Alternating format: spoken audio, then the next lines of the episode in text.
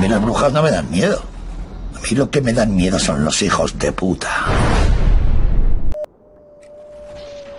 Empieza el aquelarre feminista. Sorginkeria. ¿Estás enamorada, compañera Ainara Goitiandián? Pues sí, estoy enamorada. Libertad de Ganzo. Estoy enamorada, que también te digo que yo siempre estoy enamorada. Ah, bueno. O lo intento. Vale, bueno, aunque me corrijo. Más que enamorada, yo siempre intento amar. Yo soy muy de amar. Vale. Pero luego nos meteremos en ese fregado dialéctico. Enamorarse o amar. Y tu compañerísima, Libertad de Ganzo, estás in love. Estás enamorada. Sí. También. Estoy in love. Qué bonito. Sí, siempre he estado in love. Qué bonito. Qué bonito es el amor. Sí, el amor sí. El amor es precioso. El amor es bonito, claro que sí que es bonito sentir amor. Y sí, estoy enamorada, claro que sí. Qué maravilla, sí da gusto. Claro. Amor sí. En el claro del bosque.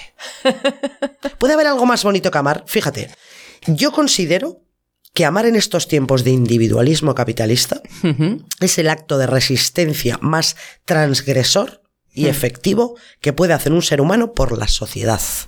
Amar. Y hoy que estamos en la semana de San Valentín, pues no vamos a hablar de esto. No vamos a hablar de amor. Abajo el amor. Muera el amor.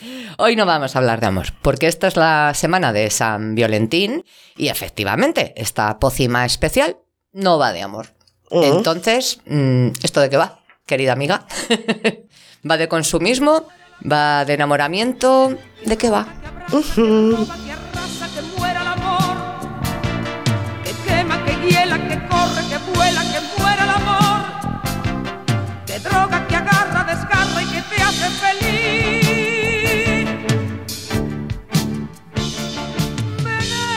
Repetimos, es San Valentín, por lo tanto, esto no va de amor, muera el amor. Os damos una pista. Definición de la RAE de la palabra amor. Bueno, la RAE, con lo que te caen, lo bien que te caen a ti.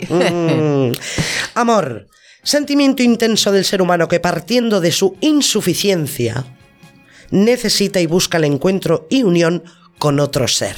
Oh, la RAE, siempre dándole el clavo. Siempre acertando con sus definiciones. Fíjate que yo creo que con esta definición escrotal de los señores de la RAE podemos hacernos una idea de por dónde van los tiros, y nunca mejor dicho. Vaya. Partiendo de su insuficiencia, dicen. Tela. Pero bueno, luego volveremos a eso, que hoy esto va de amor romántico. Va de lo que define la RAE, va de amor romántico. Tú eres una inútil, insuficiente y necesitas a otra persona para sentir amor. ¡Oh, qué maravilla! Vamos, que no tiene absolutamente nada que ver con el amor de verdad, con el amor del bueno. Claro. Vamos con los orígenes de San Valentín, de esta costumbre tan terrorífica. Porque esto, cuando lo analizas y entiendes cuál es el objetivo, te cagas de miedo, querida. Desde luego.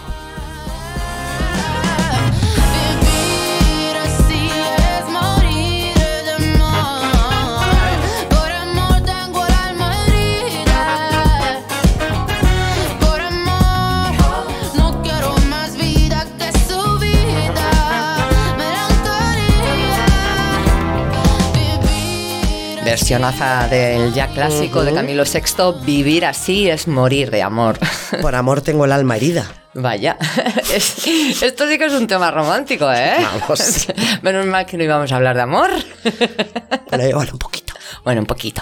En esta canción además hay muchas claves que iremos desgranando sobre el amor romántico en esta pócima. Pero vamos, como bien decías, al origen de San Valentín. Parece ser que tampoco está muy claro el asunto, claro, y que esta fiesta cristiana es la asimilación de la fiesta romana de las Lupercalias, que se celebraba el 15 de febrero. Es una fiesta romana cuyo nombre deriva de lupus, de ahí Lupercalia. Lobitos.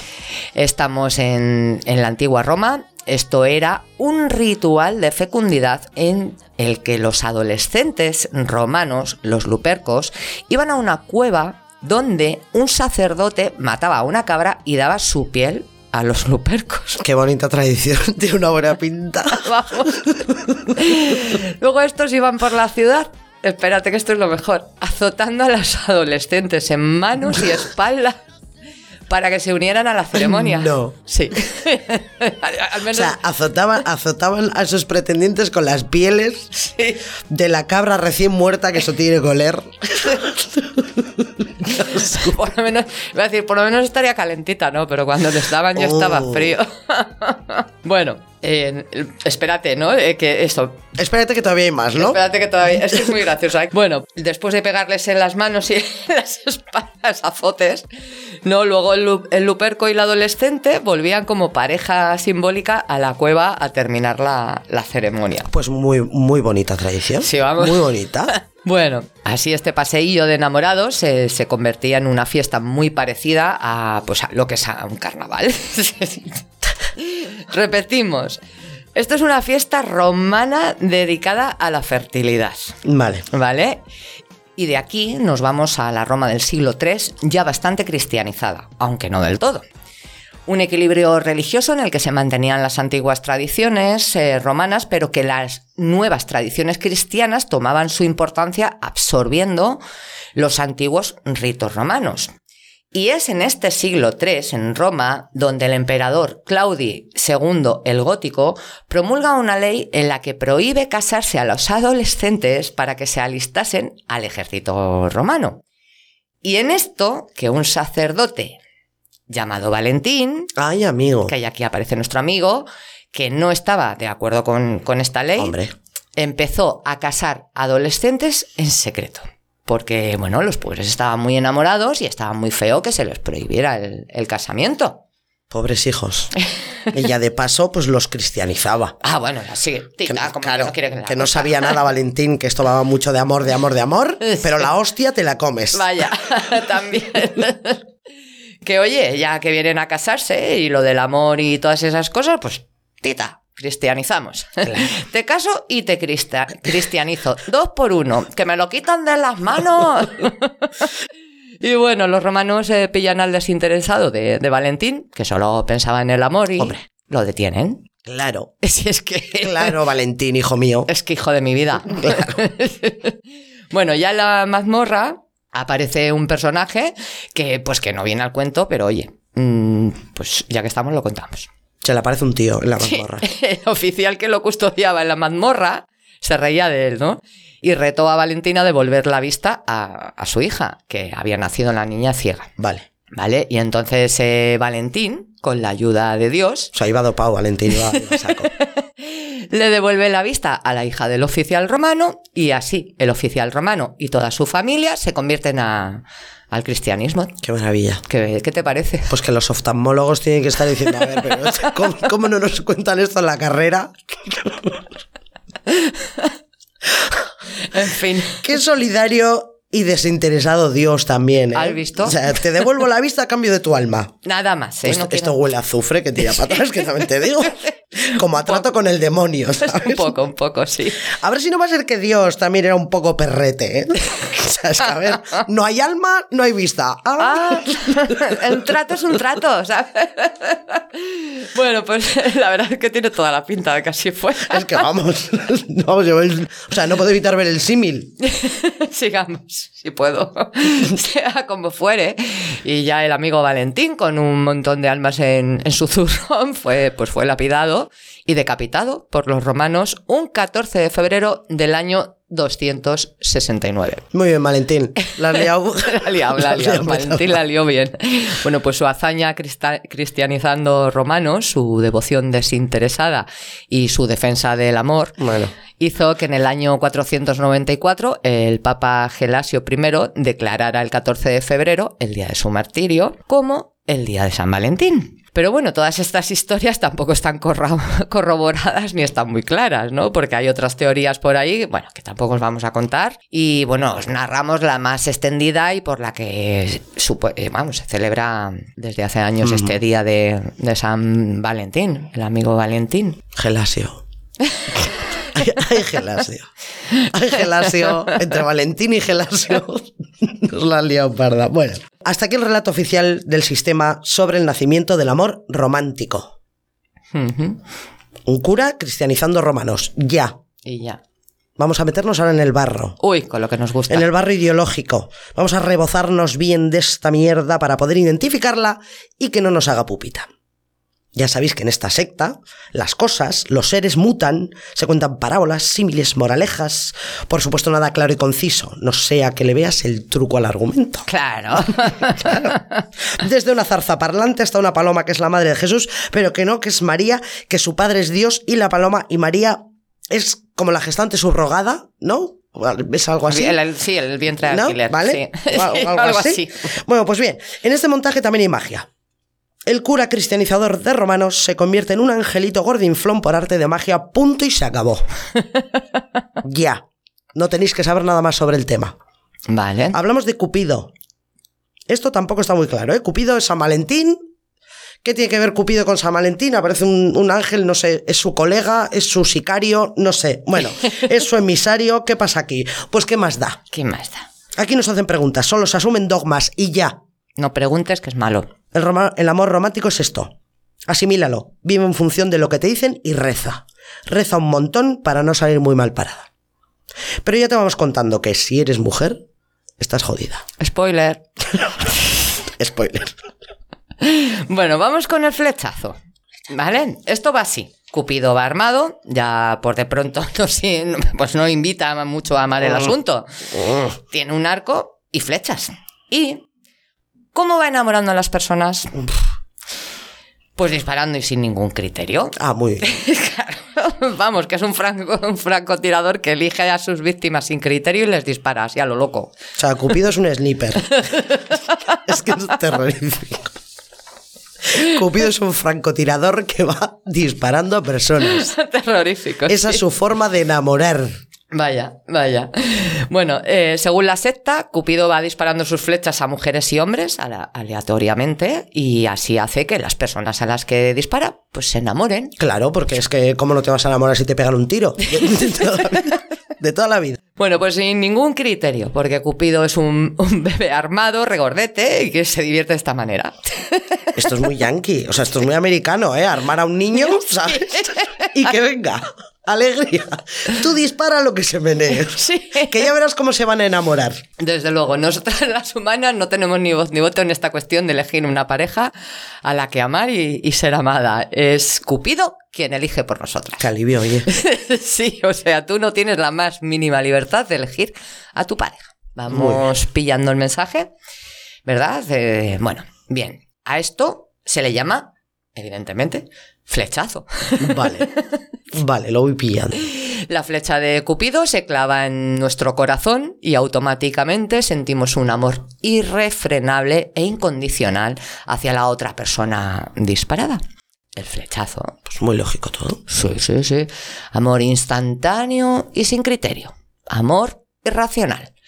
Y a partir de aquí, pues esta pareja se juntará porque no le van a quedar más narices. Claro, te han pegado un tiro, o sea, claro, enamorados y juntos para siempre porque un angelito francotirador y sádico, todo hay que decirlo, les ha disparado con un arma. Bien, pues ¿qué es el flechazo? Es enamoramiento, es amor, es deseo. Pues no, queridas. El enamoramiento es un calentón sexual... de padre y muy señor mío. Eso sí que es irracional y casi incontrolable. Sí, cuando te da la calentura. Eso es un calentón sexual. Bueno, pero os recordamos que lo de incontrolable también es muy cuestionable, ¿vale? Porque somos seres humanos. Sí, somos seres racionales. A ver con los calentones, ¿eh? Claro que podemos controlar nuestros genitales con la mente. O sea, tenemos esa capacidad, usémosla. Por favor y gracias. Por favor y gracias, eso es, señores. El flechazo es un calentón sexual al que ellos llaman enamoramiento. Ya está. Es la fase inicial en la que las personas se emparejan irremediablemente y para siempre. Pero nosotras sabemos lo que dura un calentón. Porque nosotras sabemos lo que es un calentón, querida. Joder, lo sabemos. Claro que lo sabemos. Joder. Y un calentón dura 3 meses como muchísimo. Si se os da bien aquello del ejercicio horizontal, todo claro, hay que decirlo. Claro, porque si no, esto puede durar un polvo y ya, o sea... Hasta luego, Mari Carmen. Eso es, eso es.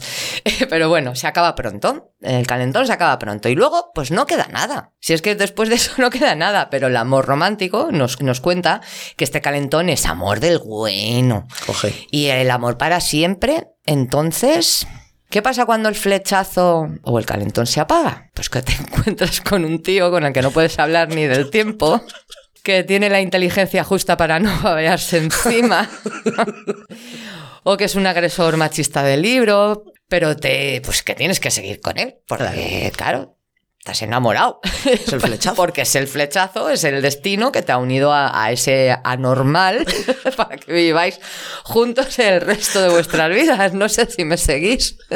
Vamos, que ese es el momento en el que dices, ¡jo, qué cagada! Sí. ¿Qué hago yo con este señor? Pero bueno, o sea, mandato obliga, ¿sabes? Tengo que quedarme con esta basura de ser hasta el fin de los días. Tengo que procrear. Qué bajón de momento, ¿eh? ¿Quién no ha vivido ese momento? ¿Quién no ha vivido ese...? ¡Qué perverso todo! Efectivamente, muy perverso. A ver, porque el amor no es un flechazo. El amor no se materializa a base de sexo y juergas, como nos cuenta el cuento del amor romántico. El amor se trabaja a diario, con dedicación, esfuerzo, cariño, apoyo mutuo, sexo y juergas, por supuesto, pero es un trabajo de autocrecimiento y de crecimiento en pareja para vivir, si así lo eliges, ¿vale? O sea, vivir ligada a una persona que será tu compañera de viaje. Claro. El amor no es un flechazo incontrolable. El amor se trabaja después de un calentón. Claro. Claro. Y si después del calentón no queda nada, pues se sigue buscando, si eso es lo que quieres. Pues tal cual. Tal cual. Tal cual.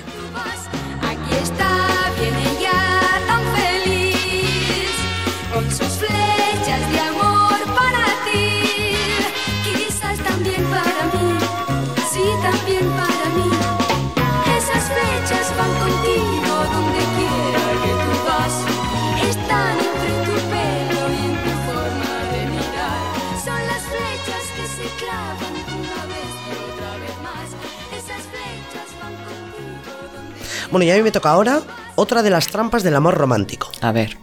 El amor es para siempre. Uf, qué peligro. Pues no, queridas. Ya os digo yo que no. El amor no es para siempre. Es más, nada es para siempre. Como decía la gran Isabel Pantoja, por si hay alguna pregunta en el aire. La única certeza en la vida, la única verdad verdadera que podemos asumir como un axioma en la vida, es lo efímero de todo. Eso es. De todo. Del amor, de la vida, incluso del tiempo. Todo es finito, todo se termina, todo tiene un fin. Y menos mal. Eso te iba a decir, menos mal. Porque te imaginas algo que nunca termine. Ay, o sea, algo que se perpetúe en el tiempo constantemente. O sea, algo que te guste mucho. Da igual. Bacalao al pil pil. Todos los días para desayunar, comer y cenar. Un día y otro y otro y otro. Como el día de la marmota. O sea, otra vez. Horror. Horror, horror. Algo sin fin es una tortura. Algo para siempre es una condena. Total. Pues eso, el amor romántico es para siempre. Es una condena. Una cadena que nos ata a la otra persona de por vida. Un lazo invisible de amor romántico que nos ata a un tío de por vida. ¡Qué horror, querida! ¡Qué horror! Porque encima esto es una ruleta rusa. Acordaros del flechazo, que has comentado tú, querida Libertad de Ganzo, que también has descrito... Esto es aleatorio. Claro. Cupido no elige a quien agrede. Entonces, como te toca un señor putero, estás jodida. Claro. O un alcohólico, jugador. O alguien con una higiene descuidada, imagínate. Oh. O un agresor sexual. O un acomplejado celoso. Sí. O un aburrido. Sí. Bueno, estás jodida, querida. Porque esto es para siempre. Vas a estar para siempre con un señor que tú no has elegido para compartir tu vida. Para siempre. Y tú te preguntarás, ¿qué interés tienen Cupido, San Valentín, el amor romántico, Gelasio? ¿Qué interés tiene Gelasio, nuestro querido Gelasio, en que este montaje sea para siempre? Pues el de apuntalar el modelo de familia judeocristiano. Y ya. Ya estaría. Y ya estaría. Aquí ya podríamos cerrar la pócima y ya, venga, hasta luego. Sí, venga. Pero esto no va de amor, de cariño, de comprensión y apoyo mutuo. Esto no va de sexo o romanticismo. No. Esto va de crear una estructura social cerrada y controlada para que hombres y mujeres no se salgan del mandato del sistema patriarcal y capitalista. Totalmente. Cupido es la patronal que ordena a sus trabajadores cómo tienen que construir una familia nuclear al servicio del sistema. Sí. Y la forma de apuntalarla es el para siempre. Exactamente. Mira, pues estoy acordándome de esas familias de antes, y bueno, y de ahora también, que las hay, esas que se casaron con 20 años y ya cumplen sus bodas de oro. Oh. Sí, qué bonitas se ven desde fuera. Claro, es que además esto va así, si aguantas te dan premio. Bodas de bronce, bodas de plata, bodas de oro, o sea, esto es como una carrera. Sí, sí. A ver quién aguanta más. Eso, o sea, es. A ver quién da igual hasta aunque llegues potando a la meta, o sea, es que aguanta. Sí. Eso es esas parejas que se soportan, se aguantan, porque el amor es aguantar al otro. Que no digo yo que no haya parejas que hayan tenido una buena vida. Sí, claro. Que las hay. Claro. Pero ese concepto de aguantar hasta el final con esa pareja es terrorífico. Para siempre. Y aburridísimo. Uf. Y estas personas asumieron también ese mandato cristiano y capitalista que hoy en día nos dicen a las jóvenes, es que hoy en día no aguantáis nada. Ah, sí. ¿Cuántas veces hemos oído esa frase, eh? Tela, o sea, enterar. Es que hoy en día no aguantáis nada. Nada, claro. Pero es que, claro, y la respuesta es claro. Es que hoy en día no tenemos por qué aguantar nada. Brava. Punto. Brava. Claro. Es que... Una vez que se cae la careta del amor romántico y el modelo de familia tradicional, descubres que no tienes por qué aguantar a una persona a la que no soportas, una persona que te hace daño o que te controla, o incluso una persona con la que te aburres soberanamente. Eso es. Exacto. Y ya incluso los mecanismos institucionales que aseguran que no rompamos la familia no son efectivos. Para nada. Y automáticamente las jóvenes hemos decidido... Me he incluido ahí, ¿has visto? Sí, ya he visto. ¿Has visto? Las jóvenes hemos decidido... Eso es. No atender a ese mandato de familia nuclear y tradicional. El matrimonio. La condenita firmada. Sí. Esa institución en decadencia. Lo que nos ha ayudado el feminismo a entender esta condena, el matrimonio. Y menos mal. Hoy en día ya empezamos a huir de esta estructura del matrimonio, que para eso está creada esta atadura legal. Para que sea para siempre. Uh-huh. ¿Recordáis al cura Valentín casando parejas a escondidas? Porque mira qué bien se lo hace el sistema, ¿eh? Que casarse es como suscribirse a una plataforma de televisión. Es muy fácil contratar el servicio, pero cuando te quieres borrar, cuando te quieres divorciar, ahí vienen los obstáculos. Sí, eso es. Ahí vienen las hostias. Sí. Las trabas legales y económicas que pone el sistema para ejecutar un divorcio. Tiene tela, ¿eh? Sí. El amor es para siempre. Otro mecanismo para mantener esta condena. La violencia machista. Claro. ¿Qué pasa cuando una mujer decide romper este contrato con el amor romántico o el matrimonio? Que será castigada. Claro. Recibirá violencia. Violencia por parte del hombre con el que esté, si éste también ha asumido los mandatos patriarcales. Eso es. Esto es para siempre y tú no te escapas.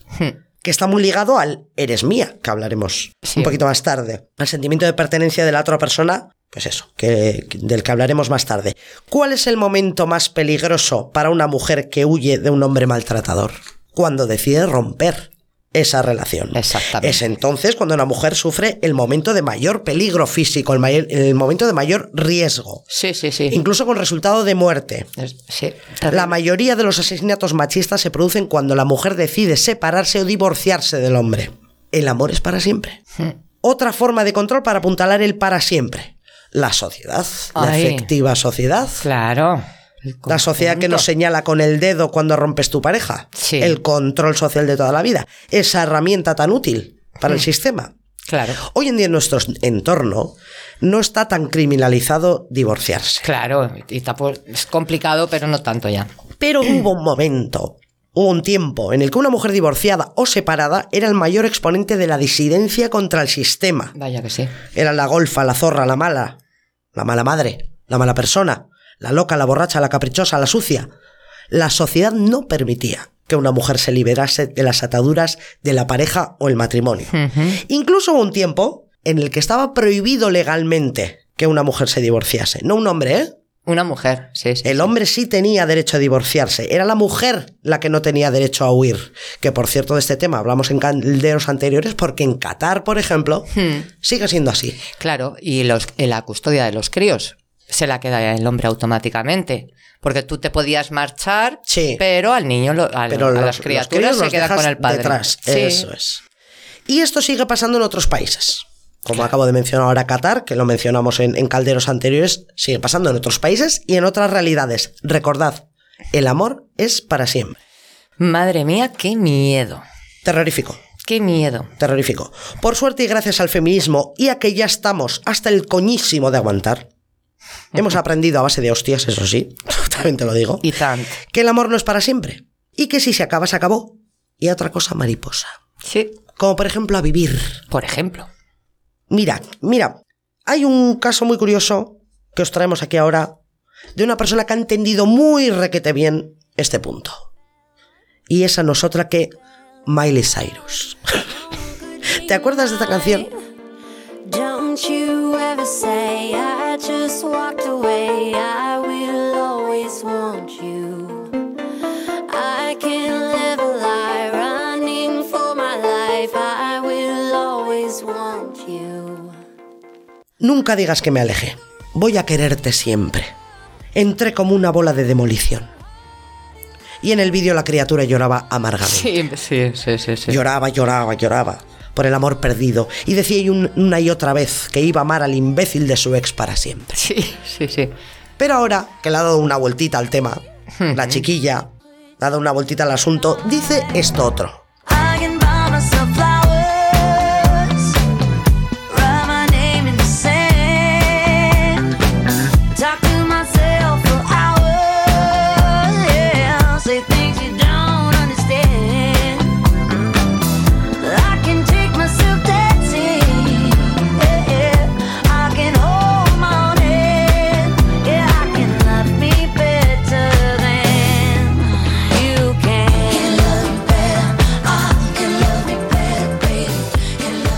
¿Cómo cambia el cuento cuando te caes del guindo, eh?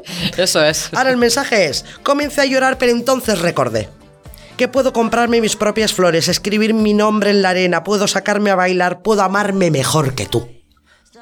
Brava, Miley Cyrus.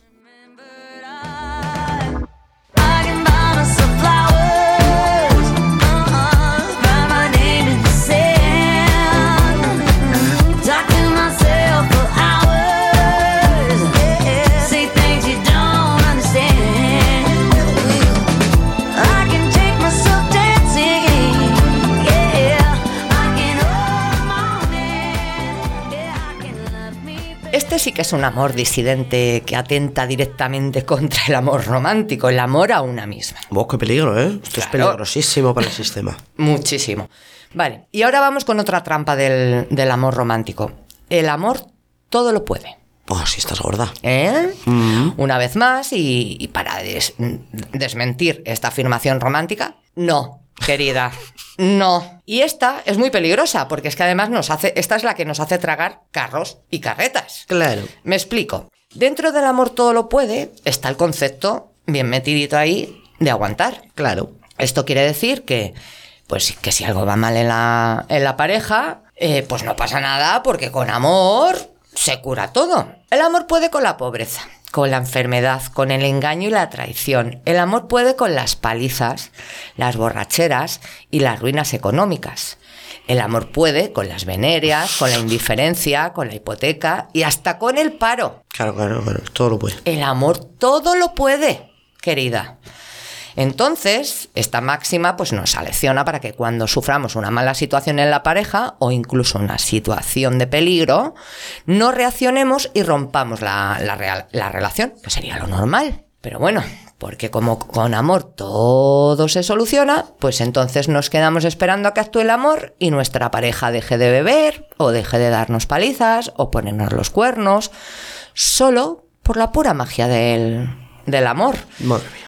Esta máxima hace que esperemos pacientes e inactivas a que el amor haga que nuestra pareja nos valore, nos dé cariño o comprensión, sexo o risas, solo por el puro poder del amor. ¿Cuántas situaciones negativas en pareja hemos aguantado por amor? Y lo peor, ¿cuántas relaciones tóxicas hemos justificado por amor? Querida, esta es la utilidad de esta mentira del amor romántico, de que el amor todo lo puede. Cuando estás en una relación amorosa con una persona y se dan momentos duros, momentos malos, con que esperar a que actúe el amor, ¡hala!, es suficiente. Pero por desgracia es que no es así. Es que ojalá, fíjate qué fácil sería. Es que esto no es así. Y cuando nos vemos envueltas en una mala relación amorosa y lo único que, pues, que te puede salvar de esta relación eres tú misma. Claro. Es que lo único que te puede salvar de una relación tóxica eres tú misma. Tú eres la única que puede cambiar el curso de tu relación, trabajando en ella, dialogando, dedicándole tiempo y, en el peor de los casos, evitando esa relación, huyendo de ella. Muy efectivo. Sí, yo creo que lo más. Corre y no mires atrás, querida. Claro. Si esperas a que el amor actúe y haga de tu relación de pareja una relación idílica, querida, estás jodida. Estás condenada a sufrir, porque el amor no tiene esa capacidad, no tiene ese poder. Ese poder solo lo tienen las partes de una relación. Fijaros hasta qué punto es poderoso este mensaje y cómo en nuestra cultura lo ha cebado para que creamos que es así, que el amor todo lo puede, que el amor incluso puede con la muerte. ¿Os acordáis de Ghost? Ay, sí, de la película.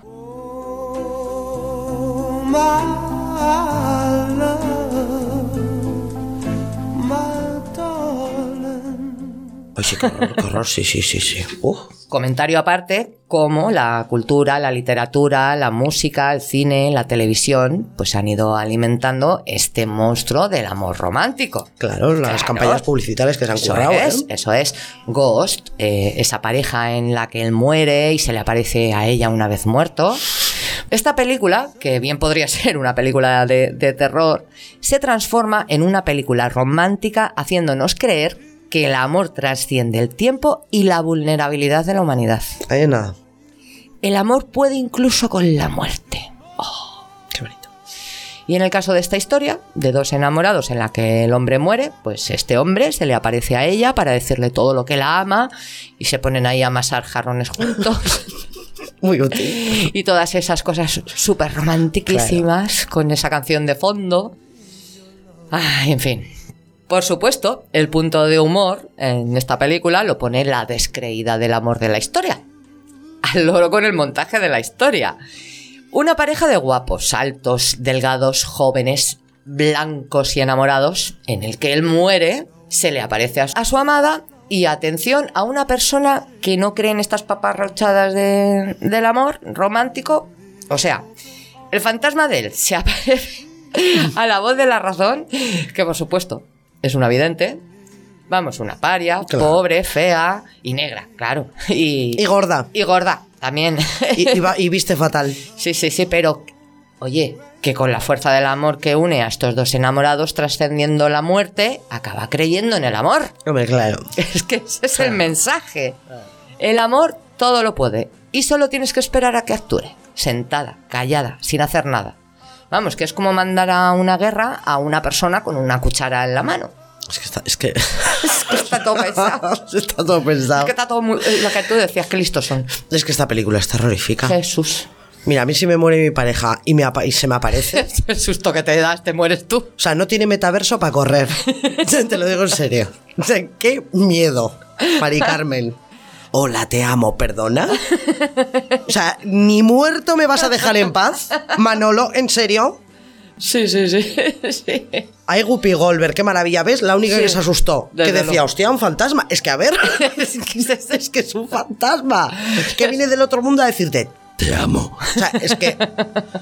Y hemos convertido esta historia en algo romántico y bonito. Sí, por favor. Sí. Marcó la vida de muchas personas esta película. Todo el mundo quería un amor como el de Ghost. Pues chica, yo no quiero salir con un muerto. Yo tampoco. Que se me aparezca ahí, que oye, que te quiero. Menudo susto. Menudo susto. Cari. Bueno, yo voy con otra trampa del amor romántico. Uy, a ver. Esto es un clásico. A ver. La media naranja. Uf. Sí. Este mensaje también tiene peligro, ¿eh? Nos reímos. Nosotras nos reímos del rollito media naranja, porque las mujeres ya hace tiempo que nos reímos de este argumento, la media naranja. Pero tiene un peligro... Tela. Es muy peligroso esta trampa del amor romántico, la media naranja. Y mucho. Sí. Este mensaje en concreto viene a decirnos... que si no tienes pareja eres un ser incompleto. Eso es. Como dice la RAE. Como en la RAE, eso es. Como dicen los señores de la RAE. Sí. Eres insuficiente. Sí. Eres incompleto. Vamos, que eres una inútil total y, por cierto, nada productiva para la sociedad. Claro. Tú mi complemento, mi media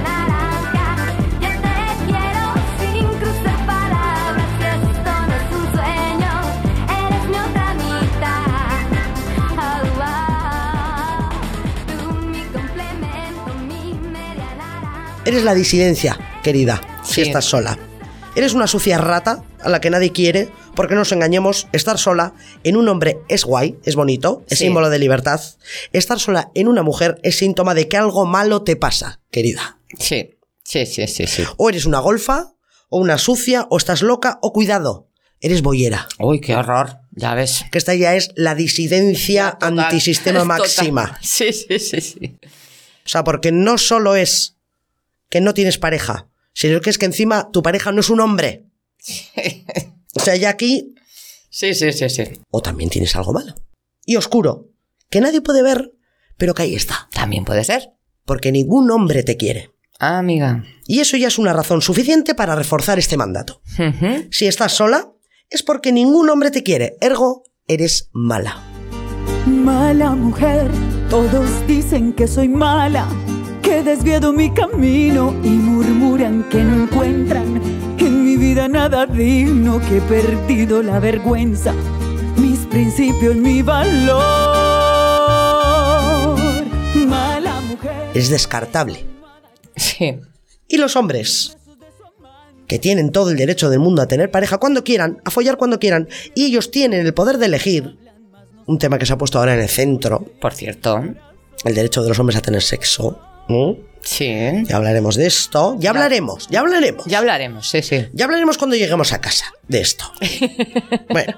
Ahí has estado a macho total. Pero total. Sí, sí, sí. Estos hombres saben de qué va este mandato de la media naranja y lo utilizan a placer. Claro. Esto es, cásate conmigo, sal conmigo, folla conmigo sin más argumento, porque yo soy el que controla la relación. O yo a ti no te toco ni con un palo. Uh-huh. Ellos eligen con quién y cuándo. Este mandato de la media naranja es única y exclusivamente para controlar y anular la capacidad de decisión de las mujeres, un mandato que castiga a las mujeres y da el poder de elegir a los hombres. Sí, es alucinante, ¿eh? Pero bueno, como todo en el amor romántico, ¿no? Sí, sí, sí, como todo está ligado, todos los axiomas del amor romántico están ligados, todos los dogmas, bueno, en el fondo sí. Pero en los otros mandatos del amor romántico el hombre también se puede ver obligado a cumplirlos. Sí, claro. Sin libertad de elección, como el del amor es para siempre, porque ahí también está ligado en ese contrato el hombre, ¿no? Sí, sí, sí, sí. O el de la exclusividad en pareja. Este mandato también tienen que cumplirlo los hombres, y les cuesta. Vaya, si les cuesta. Sí, ostras. Pero mira, aquí tenemos una forma muy curiosa de castigar y marginar a las mujeres y hombres por igual, cuando no encuentran su media naranja. Una forma muy efectiva y muy fea. Sí. Con el insulto de manera colectiva. Uy. Esta es la forma más fea de ofensa. Vaya. Nosotras aquí, en Euskal Herria, a las mujeres que nunca se han casado las llamamos neskasarrak. Que es un insulto asquerosísimo. Asquerosísimo y muy ofensivo, por cierto. Sí. Neskasarra quiere decir literalmente chica vieja. Ya. Pero esto no va de edad, ¿eh? O sea, no tiene nada que ver con la edad. No, no, no. Si tienes 40 y sigues soltera, ya eres neskasarra. Ya eres una chica vieja. Que en castellano incluso hemos llegado a traducir esta acepción. Sí. Y somos capaces de decir, mira, esa es una chica vieja. O sea, no se ha casado nunca. Tela, ¿eh? Estás vieja, ajada, arrugada, acabada. Sí, sí, sí, sí. Pero aquí, no como en lo que estamos contando ahora, aquí en Euskal Herria, se hace igual con los hombres. Hombre. Se dice mutilsarra. Claro. Chico viejo. De la misma manera que con las mujeres. Es que es asquerosísimo. En escasarra y mutilsarra. Claro, aquí las mujeres y los hombres cobran por igual. Chicas viejas y chicos.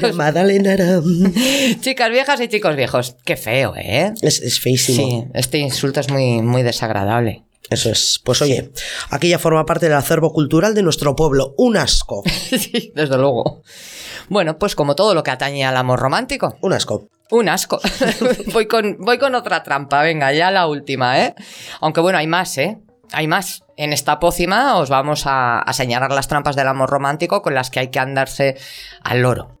Y esta trampa, en concreto, es muy peligrosa. O sea, más que las demás. Sí. Madre mía, esto va increciendo, ¿eh? Sí, sí, es muy peligrosa y es en sí otra forma de condena para no poder escapar de una relación tóxica, pues con mucho amor, claro.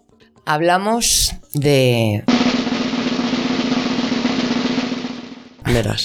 Los celos son amor. Sí, sí, sí, sí. Este mandato del amor romántico es la forma en la que tiene este amor, entre comillas, de perpetuar y controlar la pareja en forma de violencia. Porque el amor romántico sin violencia ni control, pues no se sustenta. Claro. Como llevamos diciendo todo el rato en esta pócima, esto no va de amor, va de amor romántico, un mecanismo para mantener la pareja heterosexual como control social. Y repito, este control no se puede mantener sin violencia. Y este mandato es el brazo armado del amor romántico. Los celos como prueba de amor. Los celos son una forma de control hacia la pareja. Utilizando como excusa el amor, una parte de la pareja controla a la otra. Los celos no entienden de géneros, pero se dan más de un hombre hacia una mujer solo por el hecho de que suele ser el hombre el que tiene el control en la pareja, el hombre como sujeto que ostenta el poder, y así ha sido educado por el sistema patriarcal. Y por tanto, va a ejercer ese poder controlando a la otra parte de la pareja. Y son también el resultado de los miedos e inseguridades de ese hombre. Claro, claro. Una persona segura de sí misma y de la relación sentimental que tiene con otra nunca sentiría celos. Claro, serían celos un poquito más normales. Sí. Porque parece ser que psicológicamente dicen los expertos que los celos son un sentimiento normal. Claro. Y relativamente sano en su justa medida. Uh-huh. Ya en los años 90, la Universidad de New York hizo un estudio sobre el origen de los celos y los resultados arrojaron que los celos son el fruto de la inseguridad, la baja autoestima y al loro, una crianza donde no hubo un apego saludable. Uh-huh. Interesante, ¿eh? Sí. Bueno, las formas de control son muy diversas y todas muy efectivas. Os voy a mencionar algunas. Controlar las relaciones sociales de la mujer, incluidas las familiares. Un hombre que controla a una mujer siempre va a tender a aislar socialmente a la mujer. De cajón. A alejarla de sus amistades y familiares, para que no tenga una red social que la ampare y aconseje sobre su relación. ¿Cuántas mujeres ahora mismo estarán sintiéndose identificadas y viendo su relación anterior, echando la vista atrás y diciendo, ostras, es que cómo me aisló mi pareja de mi familia, de mis amigas? Sí, desde luego. Controlar su vestimenta, cómo viste o cómo se maquilla. Controlar incluso su trabajo, porque para los hombres celosos, el trabajo de su mujer es un espacio que ellos no controlan. Por lo tanto, incluso pueden llegar hasta prohibir trabajar a la mujer fuera de casa. Uh-huh. ¿Os suena eso de no quiero que mi mujer trabaje, ya trabajo yo por ella? ¿Eh? Un clásico. Detrás de ese ya me sacrifico yo por ti, se esconde una forma de control social y económico. O el reciente control de las redes sociales y la tecnología, claves de móvil y las redes sociales, leer los mensajes de WhatsApp o las llamadas realizadas, vigilar los posts que cuelgan sus parejas, analizar sus interacciones en redes, pedir pruebas de vida.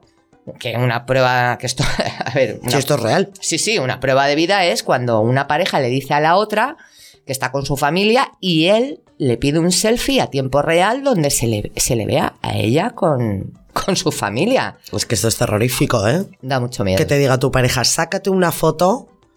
Que yo vea que estás en clase con tu amiga, con la familia, con el perro paseando, para que yo lo vea. Sí, da mucho miedo, sí.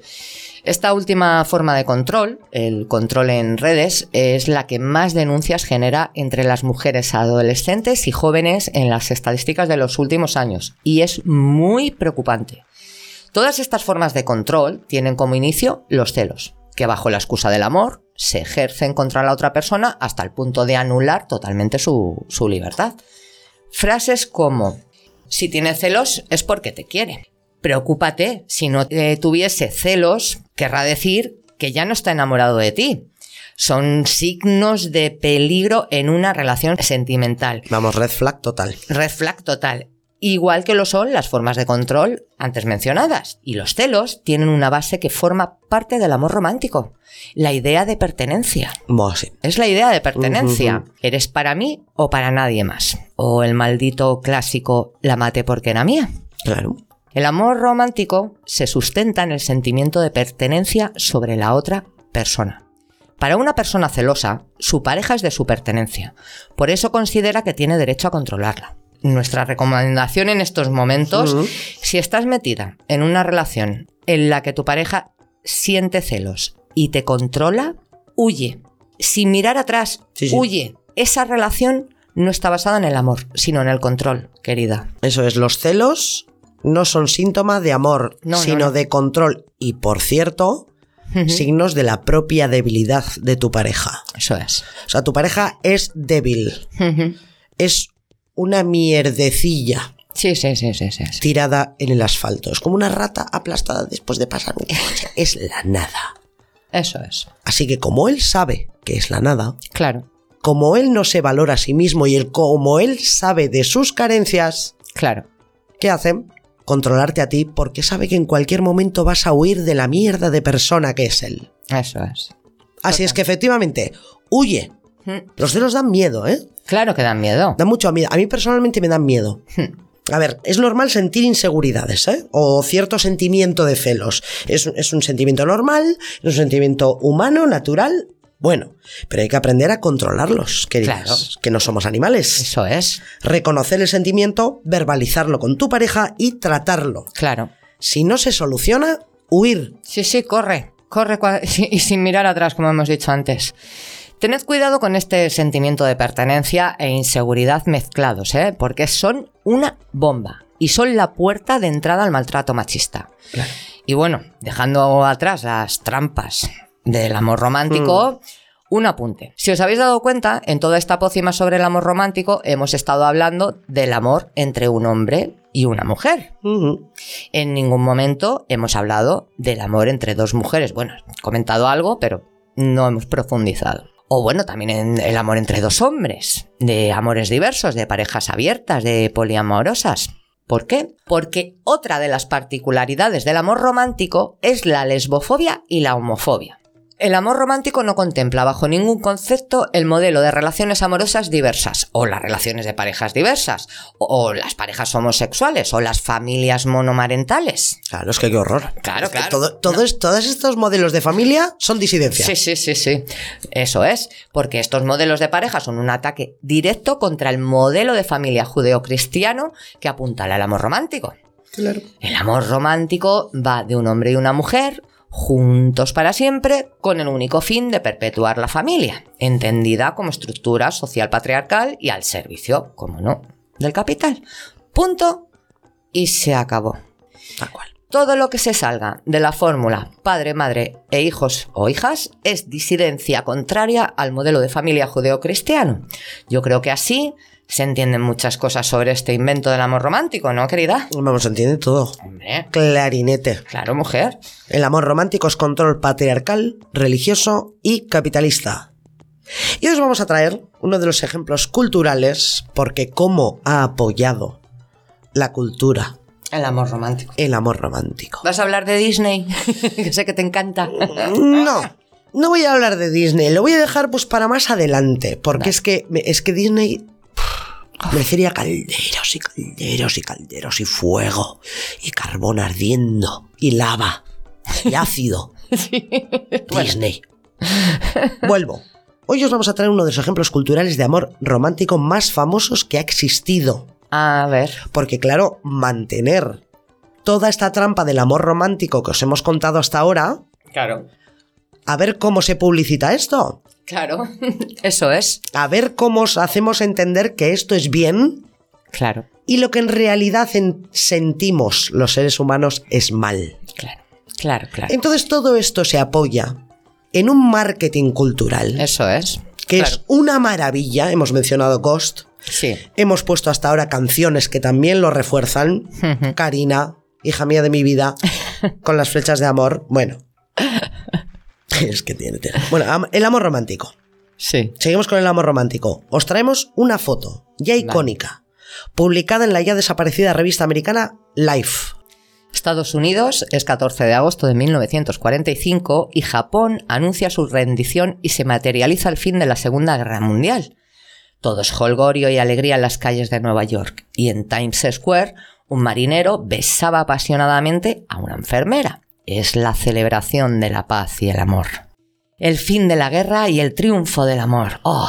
En la piel de un soldado marinero y una enfermera que en estos días eran el espíritu y el alma de la población luchando contra el enemigo nazi. Esta foto fue tomada por el fotógrafo de Life, Alfred Eisenstaedt, que tiró 4 fotos del momento en segundos.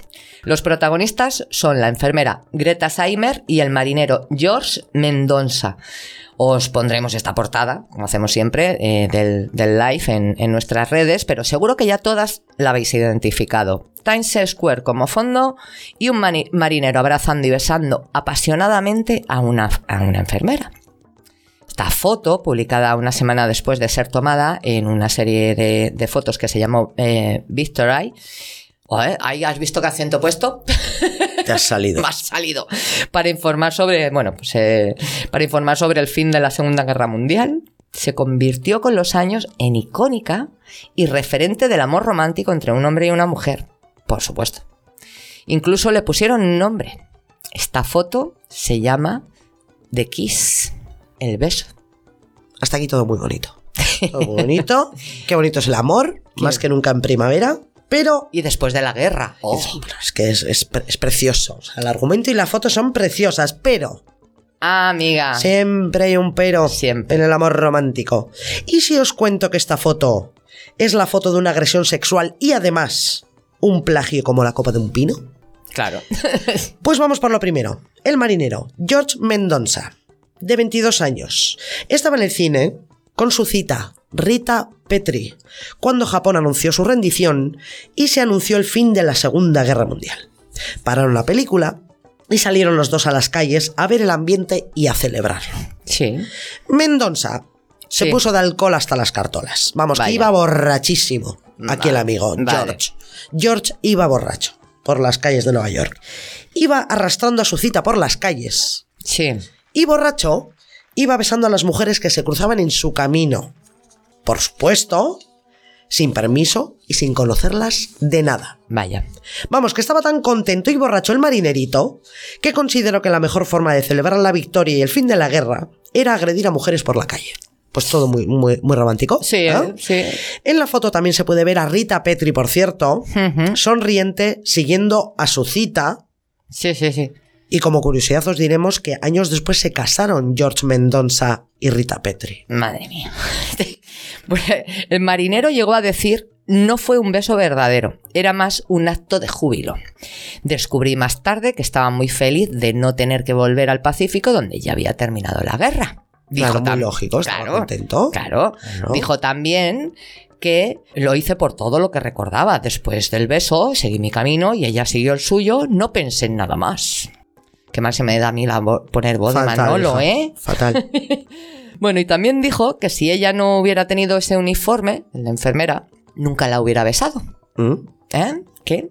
Pues eso es, así es, que nuestro George estaba tan contento que iba violentando mujeres por la calle. Pero es que no solo eso, sino lo que le gustaba a él eran las enfermeras. Amiga. El icono sexual de aquellos tiempos. Vale. Ellas sí se merecían esa agresión. Vale, ahora lo pillo. ¿Lo has pillado? Sí, sí. Es que me he quedado ahí loca con lo que ha dicho de vi el uniforme.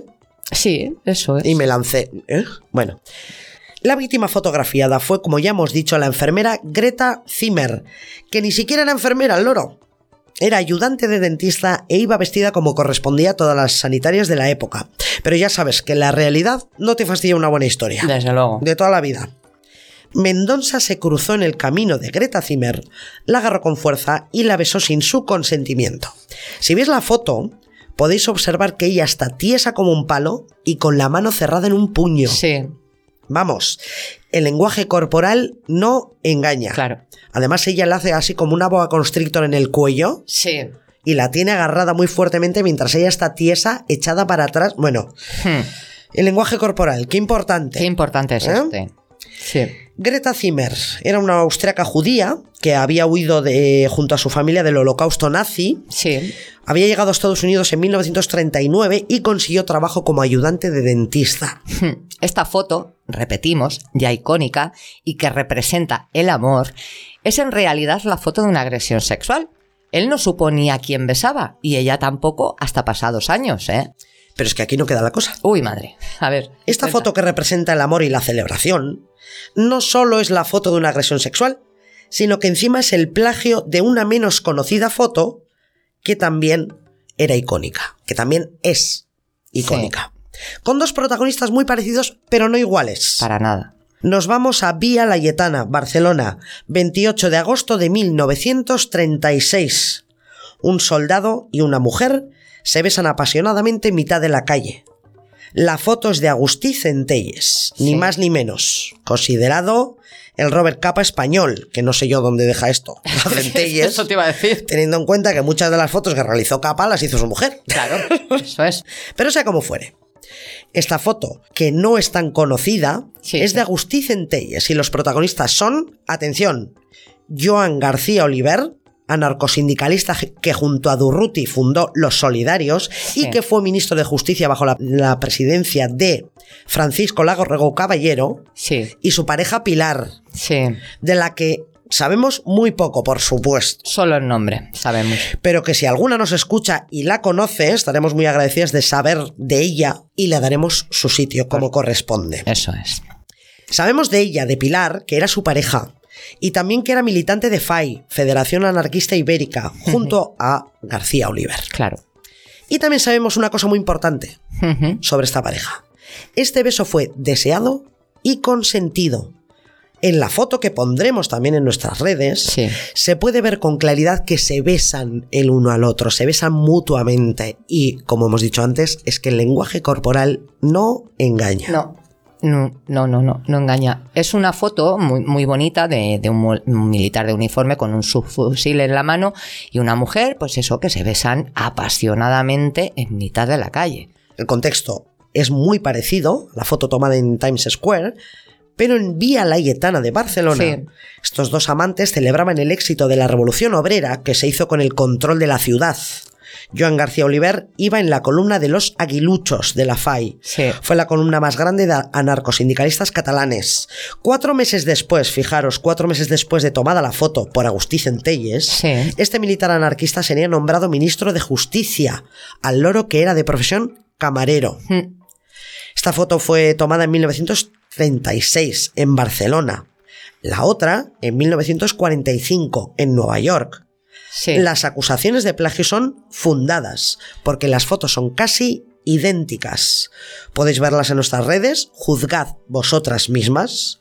Solo os diré que no es casualidad que la foto que se convirtió en icono del amor romántico es la foto de una agresión sexual. Desde luego. Bueno, querida, nosotras nos vamos con amor. No del romántico, sino del bueno. Amor del bueno. Amor con respeto hacia nosotras mismas, hacia las demás personas y seres que nos rodean. Agur. El amor ha sido el opio de las mujeres como la religión de las masas. Mientras nosotras amábamos, ellos gobernaban. Tal vez no se trate de que el amor en sí sea malo, sino de la manera en que se empleó para engatusar a la mujer y hacerla dependiente en todos los sentidos. Entre seres libres es otra cosa. Kate Millet. Agur.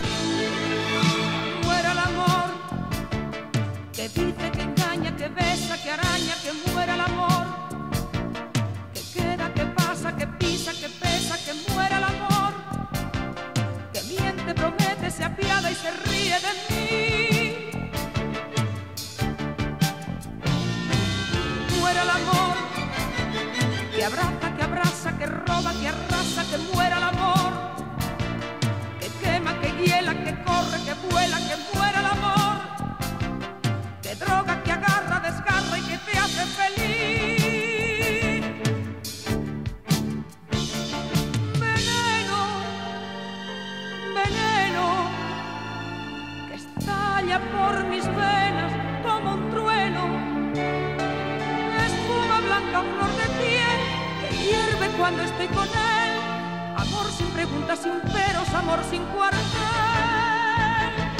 Tú, que me besas, que me pesas, que me abrazas, que me abrazas, que prometes, que me mientes, y te quiero, y yo te quiero.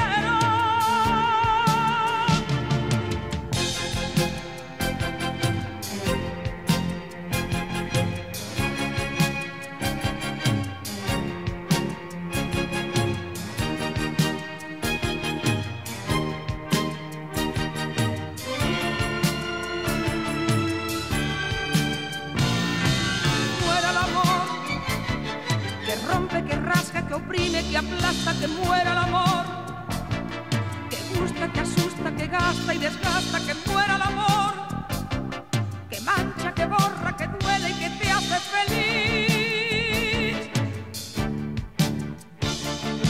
Veneno, veneno, estalla por mis venas como un trueno, espuma blanca, flor de piel, hierve cuando estoy con él, amor sin preguntas, sin peros, amor sin cuartel.